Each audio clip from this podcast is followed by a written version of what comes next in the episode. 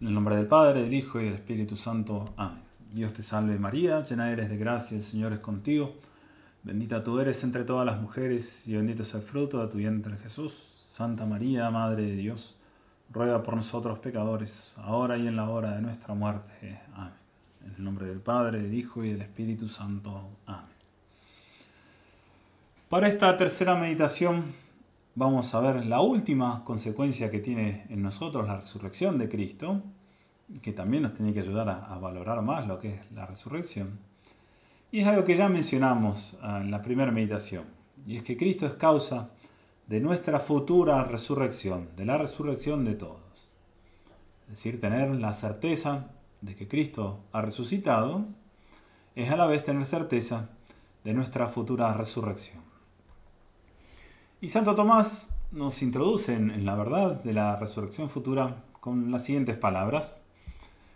Dice: el Espíritu Santo no solo santifica a la Iglesia en cuanto al alma, recordemos todo lo que hablamos en la segunda meditación, cómo la resurrección de Cristo implica un resurgir del alma, sino que nuestros cuerpos resucitarán por su virtud. Como dice San Pablo en el capítulo quince de la primera carta a los Corintios, pues a la verdad, por un hombre vino la muerte, por Adán, y por un hombre viene la resurrección de los muertos, por Cristo. Y por eso creemos, según nuestra fe, en la resurrección de los muertos. Es una verdad de fe, de fe católica. El que no acepta, el que no niega la resurrección de los muertos, lamentablemente no tiene la fe de la Iglesia. Por eso vamos a considerar la utilidad que tiene para nosotros saber que, que vamos a resucitar. Y son cuatro utilidades que menciona Santo Tomás.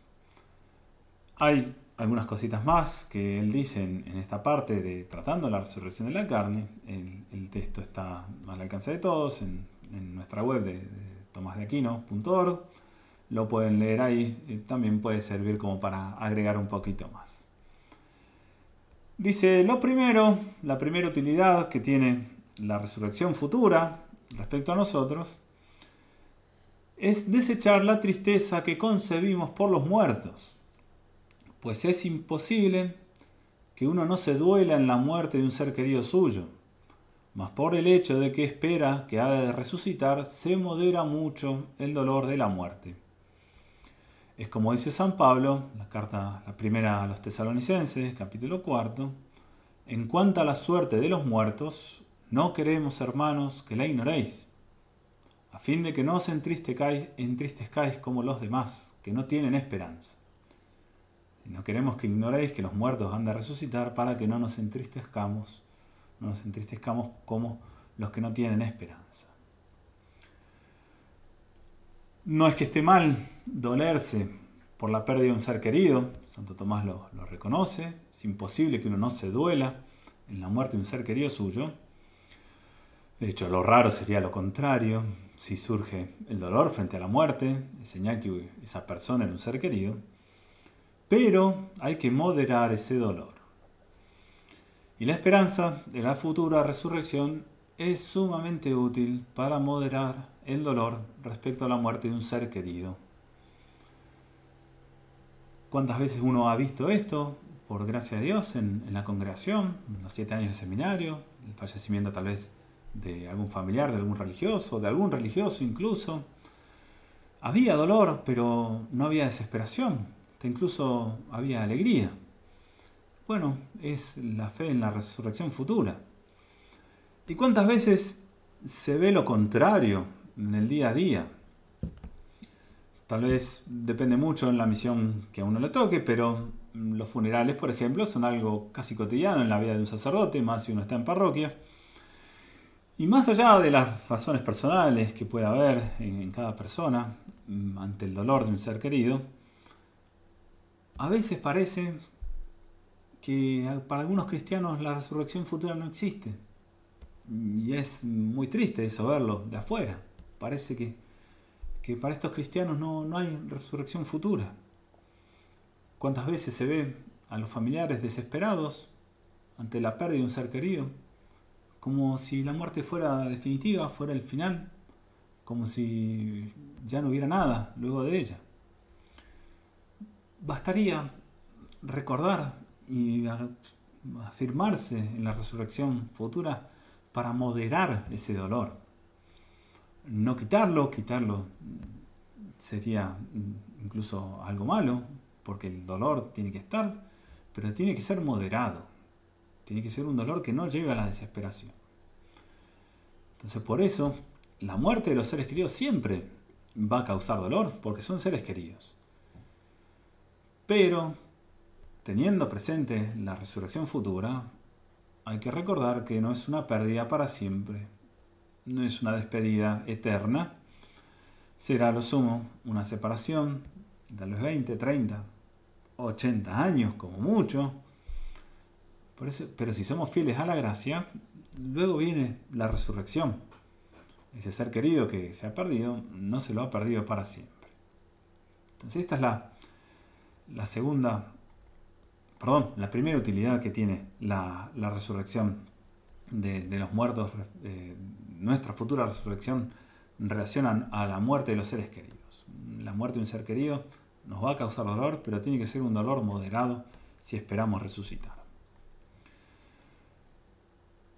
La segunda utilidad, ahora sí, que trae pensar en nuestra resurrección futura, considerar nuestra resurrección futura, es quitar el temor a la muerte, dice Santo Tomás. Pues si uno no esperase otra vida mejor después de la muerte, sin duda la muerte sería muy temible, y haría uno cualquier cosa mala, incluso algún disparate, antes de incurrir en la muerte. Mas como creemos que hay una vida mejor, a la cual llegaremos después de la muerte, es claro que nadie debe temer la muerte ni hacer ninguna cosa mala por temor a la muerte. Los mejores ejemplos que tenemos respecto a esta utilidad de la resurrección, a cómo la resurrección da este fruto, son los mártires. ¿Cuántos mártires en la historia de la Iglesia? Y tal vez en este retiro podría servirnos para meditar todo el texto del martirio de los siete hermanos macabeos y, y de su madre. Lo tenemos en el segundo libro de los macabeos, en el capítulo siete. Uno puede leer este, este capítulo a modo de, de lección divina, ir meditando cada frase, cada respuesta de los hermanos, lo que, cómo la madre los, los aconsejaba, cómo estaba siempre detrás la esperanza de la resurrección. Y este fruto, este no temer a la muerte, es algo, como decíamos al comienzo, en la primera, me, primera meditación, es algo que muchas veces no vemos en aquellos que insisten tanto en la resurrección, en que nos hablan tanto de la resurrección. Porque alguien que está firmemente convencido de la resurrección de Cristo y de que ella es causa de la futura resurrección, no tendría nada que temer a la muerte. Nada. Es más, hasta tendría que darnos un poco de risa la muerte. ¿Quién me va a quitar la muerte? Al contrario, me está dando la vida. Ciertamente que el, el instinto de supervivencia siempre va a estar, es algo natural. La tendencia natural es conservar la vida. Eso uno no lo puede quitar. Estaríamos enfermos si no lo tuviéramos. Pero no es lo mismo ese... ese instinto natural eh, al temor de la muerte. No son lo mismo. Aquel que sabe que va a recuperar su vida para no perderla jamás, no puede temer para nada perder esta vida mortal. Para nada. Si sé que la voy a recuperar, ¿qué, qué temo perderla? Tampoco puedo temer perder todo lo que hay en esta vida. Todos los bienes, tanto materiales como espirituales. Que temo perderlos, si luego voy a recuperar la propia vida y mucho más de lo que podría llegar a conseguir en esta vida. Es la, la gran paradoja, por así decirlo, de, del Evangelio. Aquel que busque conservar su vida la perderá, aquel que la pierda por mí la ganará. Bueno, aquel que aprende a no temer la muerte, a no perder la vida, eh, aprende a, a temer la, la pérdida de la vida, aquel que enfrenta la muerte así, mirando la resurrección, va a perder el temor a la muerte. No tiene nada que temer de lo que se pueda perder. Entonces esa es la segunda utilidad de la resurrección futura, saber que vamos a resucitar nos tiene que quitar el temor de la muerte. La tercera utilidad que trae el temor a la muerte, dice Santo Tomás, es que nos vuelve solícitos y aplicados a obrar el bien. Pues si la vida del hombre fuese solo esta en que estamos, no tendrían los hombres gran preocupación por obrar bien. Y claro, si esta fuera la vida, aquí se acabara todo, ¿para qué voy a hacer el bien? Mas como creemos que por lo que hacemos aquí recibiremos bienes eternos en la resurrección, de ahí que nos afanemos por obrar bien. Si solo esperáramos en Cristo en esta vida, seríamos los hombres más miserables, como dice San Pablo, el capítulo quince, la primera a los Corintios. Entonces, también es una utilidad pensar en los bienes que nos trae la resurrección. En el momento que nos parezca difícil realizar algún sacrificio para hacer el bien, renunciar a algo para hacer un bien, bueno, hay que pensar en la resurrección futura. Es una gran ayuda para hacer el bien, eh, pensar en, en los premios eternos. Pensemos en aquellos santos que han puesto en riesgo su vida por ayudar a los demás, por hacer el bien, por ayudar a sus almas, por ayudar también a sus cuerpos. ¿Cuántos que en tiempos de peste se exponían a, a enfermarse, a contagiarse, sin miedo a morir? Era, el pre, era la vista en el premio eterno, lo, lo que lo, ciertamente los estaba ayudando. Y no está mal poner los ojos en el premio. Si Cristo resucitó y con ello nos ha abierto las puertas de nuestra futura resurrección, es para que lo tengamos en cuenta en nuestro obrar. Si nuestro Señor no hubiese querido esto, si solamente hubiese querido que hiciésemos el bien sin tener en cuenta ningún premio de la resurrección, y bueno, nos hubiera ocultado este premio futuro. Pero no lo ha ocultado, nos lo ha dejado bien claro que, que es un premio para, para aquellos que, que los han buscado, que han buscado salvar su alma. Entonces es muy útil pensar en la resurrección para, para obrar todo el bien que podamos. Y la cuarta y última utilidad es muy semejante a la tercera, digamos la, la, la otra cara. Y en cuarto lugar, la resurrección futura nos retrae de hacer el mal. Pues así como la esperanza del premio incita a obrar bien, así el temor del castigo, que creemos estar reservado para los malos, nos retrae del mal. Como dice el Evangelio de San Juan, el capítulo cinco, e irán los que hicieron el bien a la resurrección de la vida, mas quienes hicieron el mal a la resurrección de condena. Entonces, la resurrección futura es para todos, tanto buenos como malos, tanto para los que se salvan como para los que se condenan. Entonces, así como la resurrección de los santos será gloriosa, la resurrección de los condenados será también para condenación, será para que sufran en el cuerpo los castigos merecidos. Entonces, así como nos sirve los, pensar en los premios de la resurrección gloriosa para hacer el bien, también nos tiene que ayudar a pensar en los castigos futuros de la resurrección futura, si no hemos condenado, para evitar el mal. Entonces, volviendo un poco sobre estas dos razones muy semejantes, uno se puede plantear que, bueno, ¿no será más perfecto obrar el bien por puro amor a Dios? Sí, ciertamente. Es mucho más perfecto cuando uno obra por amor a Dios que por los premios que eso nos puede traer o los males que estamos evitando. Pero no es fácil obrar de esa manera. Y muchas veces en la vida puede que el motivo más a mano que tengamos para hacer el bien es la resurrección gloriosa. Entonces por eso hay que tenerla presente. Y a la vez el último freno que tengamos tal vez para evitar el mal es pensar en, en los castigos que, estamos, eh, que podemos evitar, que tenemos que evitar. Entonces hay que pensarlo como una manera que tiene Dios de educarnos. Si nos ha puesto en vistas los premios es también a modo de, de, de educación. Un poco parecido a lo que vemos hacer a los padres al momento de educar a sus hijos.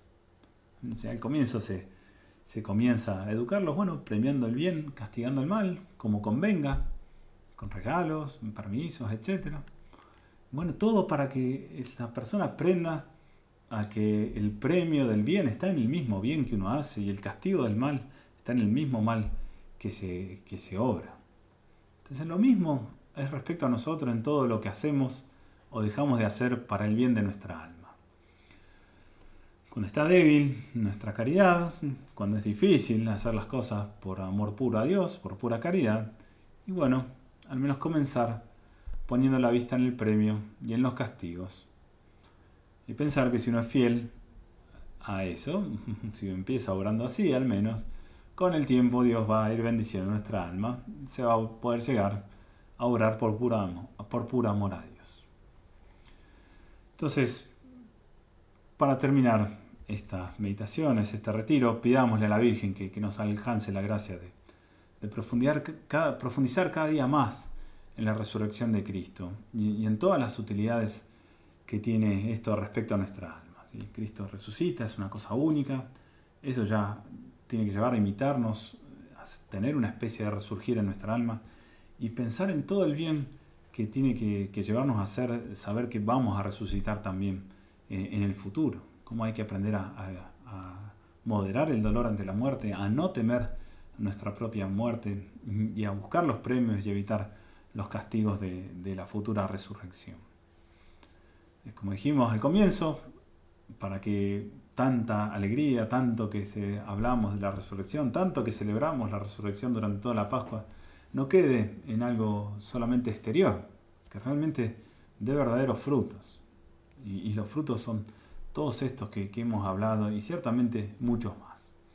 Que, que la Virgen entonces no, nos alcance a todos la gracia de, de, de crecer cada día más en, en, en profundidad en, de este misterio de la fe, que, que podamos gozar realmente con Cristo de su resurrección, que ella, que como dijimos, por un privilegio especial, ya goza de los bienes de la resurrección, sea siempre nuestra mejor intercesora para compartir también lo mismo. Que Dios los bendiga a todos y espero que este retiro les sea de mucho provecho. Nos vemos la próxima, si Dios quiere.